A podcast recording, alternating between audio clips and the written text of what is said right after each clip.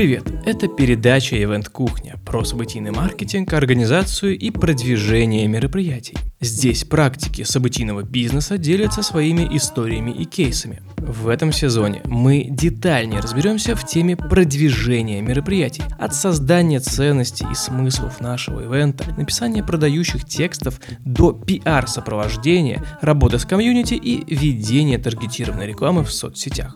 Меня по-прежнему зовут Илья По, и я по-прежнему топлю за применимый и годный контент. Специально для слушателей подкаста Event Кухня мы сделали чат в Telegram, где есть наши спикеры, и вы можете не только услышать их в подкасте, но и пообщаться и задать интересующие вопросы лично. Вступайте в наш чат, который можно найти по названию программы Event Кухня. Ссылка будет в описании к этому выпуску. Перед началом выпуска по традиции несколько полезных рекомендаций. Партнер сезона, благодаря которому выходит Event Кухня, сервис для организаторов NetHouse события. Здесь вы можете быстро создать красивый лендинг мероприятия, подключить продажу билетов с комиссией 4,9%, собрать регистрацию и многое другое. Сервис работает с юридическими и физическими лицами, отправляет чеки и закрывающие документы, помогает с возвратами и быстро выводит заработанные средства. Вам не понадобится онлайн-касса. Я сам пользовался сервисом для нескольких своих проектов. Отдельно хочу отметить, что у NetHouse события оперативная техподдержка и вам быстро придут на помощь, что очень важно для многих организаторов. Подробную информацию можно найти на сайте events.nethouse.ru. И еще разок. events.nethouse.ru. Вся информация по ссылке в описании к этому выпуску. Наконец-то настали те дни, когда офлайн возвращается, и можно выходить на улицу и ходить на любимые мероприятия.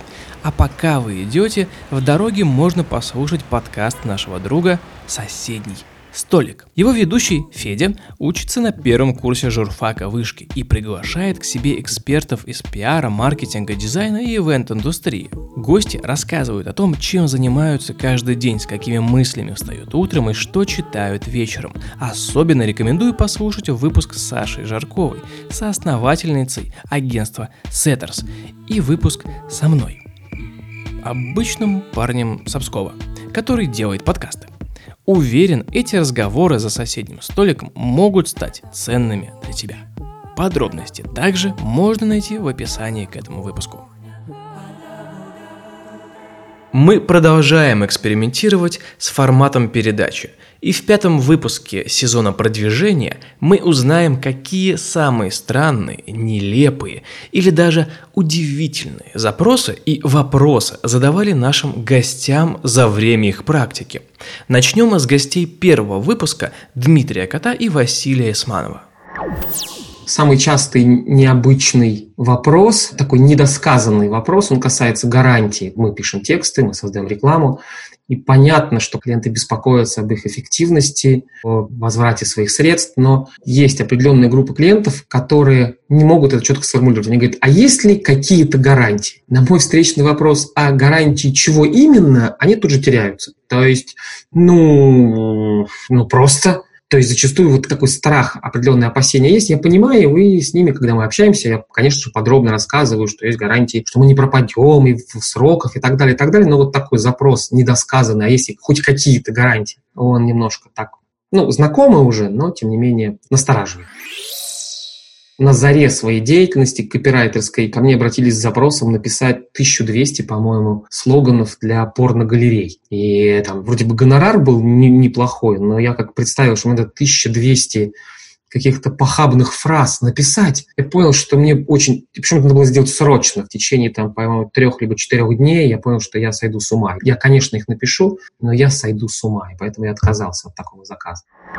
Я не верю вот странные вопросы, все вопросы хороши. Бывают просто хорошие вопросы, неуместно заданные. Я могу привести пример. Я был на конференции, когда в Россию приезжала большая делегация всяких американских IT-деятелей. Там был глава Firefox. Но там вместе с ними приехал Эштон Качер. И Эштон Качер, он э, не только известный актер и муж Деми Мур, он еще IT-инвестор, и кроме этого он еще большой пропагандист, активист борьбы с э, human trafficking. с рабством и, там, не знаю, продажей людей, и довольно больших высот в этом всем деле достиг как это неудивительно. И в инвестициях своих он тоже достиг довольно больших высот, возможно, даже больших, чем в актерстве. И там было два мероприятия. Одно было мероприятие такой небольшой круглый стол, где был еще тогда живой Илья Сигалович, э, Волыш, почему-то я был там. А на втором мероприятии была пресс-конференция со всеми этими деятелями. Пришло много прессы, но, как неудивительно, пришло очень много прессы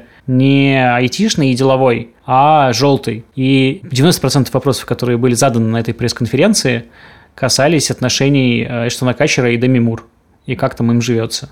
Вот это неловкие и плохие вопросы. Вот такие вопросы я не люблю, а все остальные дают повод начать разговор и попытаться найти способ говорить о том, что может быть важно и тому, кто отвечает, и тому, кто спрашивает. Давайте на мгновение задумаемся – а часто ли мы сами в своей работе задаем неуместные или неловкие вопросы нашим подрядчикам, клиентам или самим себе? Пока вы думаете о вечном, продолжим слушать наших гостей Романа и Сергея. В период криптопроектов к нам приходили такие иногда клиенты, что просто думал, блин, как это вообще такая идея могла прийти в голову, типа, не знаю, клиенты, которые решили объединить все стоматологии вокруг и создать единую криптомонету, которая позволит расплачиваться в каждой стоматологии на Земле. Вот. Там были совершенно безумные идеи, какие-то какие криптовалюты, которые объединяли всех животных в зоопарке. Кто-то приходил еще интересный очень проект, который объединял энтузиастов, связанных с космическими путешествиями, в одно какое-то большое комьюнити, и где внутри должны были продаваться какие-то космические а, поделки, должны были вестись разговоры там о трансгуманизме, о криокамерах и э, биохакинге и прочих всяких футуристических штуках.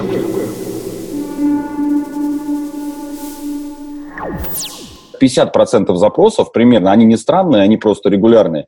А, до мероприятия две недели, да, продано три билета. То есть э, скоро мероприятие, нужно срочно много людей, а людей сейчас практически нет.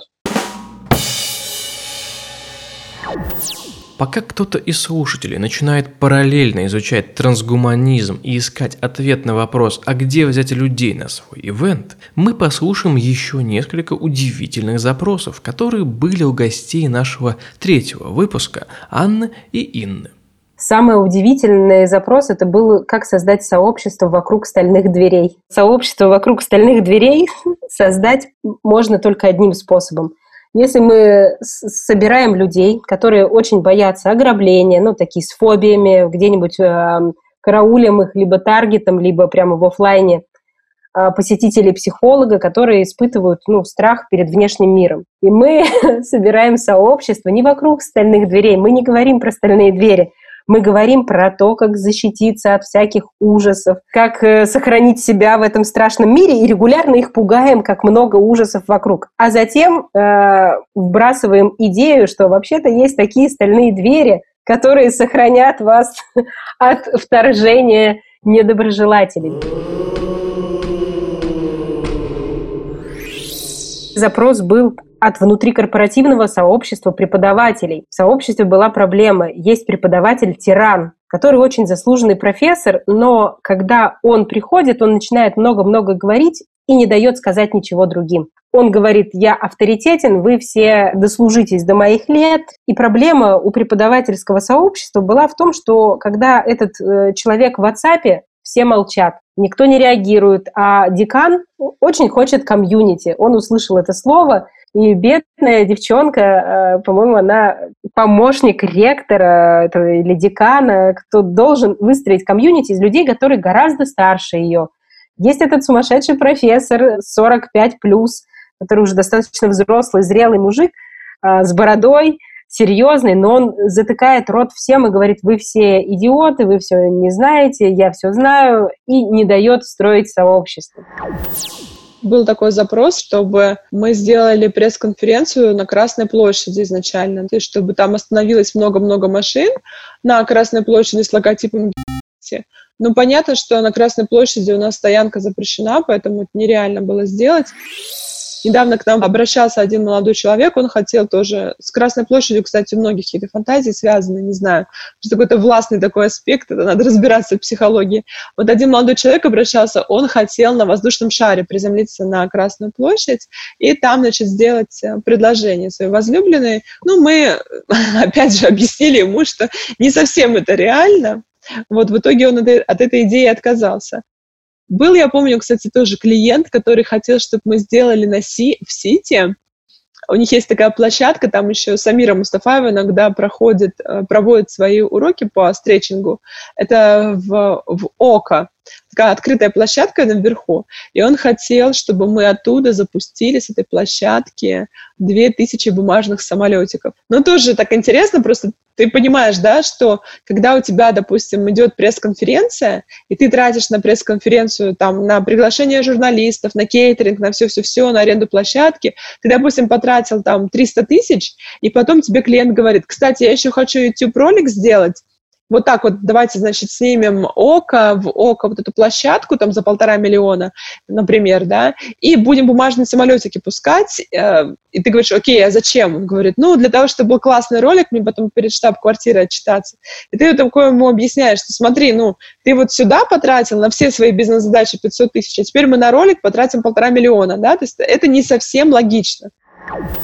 Логика – штука тонкая. Давайте сейчас просто послушаем этот фрагмент тишины.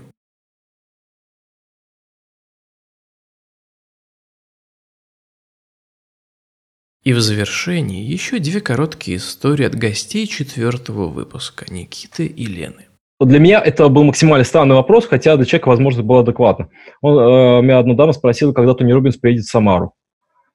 И когда я сказал, что вот он приезжает в Москву, и то это впервые в жизни, э, в истории, возможно, никогда не повторится, она сказала, ну, вот когда приедет Самар, тогда я на него и приду. И тут я понял то, что, ну, скорее всего, я и не продам. Были странные вопросы, сколько с этого счета придут клиентов ко мне и сколько купят. Что посчитать, ну, никак нельзя на самом деле. Хотелось бы, конечно, сказать, что с этого счета к тебе придут 100 клиентов, а купят там 90. Но нельзя этого сделать. А, вроде все. Перед тем, как попрощаться, запомните две важные детали. Первое. Нужно вступить в наш телеграм-чат и продолжить общаться и обмениваться опытом с коллегами. Телеграм-чат можно найти по названию программы «Ивент Кухня». И вторая нужно открыть сервис для организаторов NetHouse события и сделать свой первый красивый лендинг мероприятия на этом сайте и подключить продажу билетов с комиссией 4,9%. Теперь все. До встречи в следующем выпуске.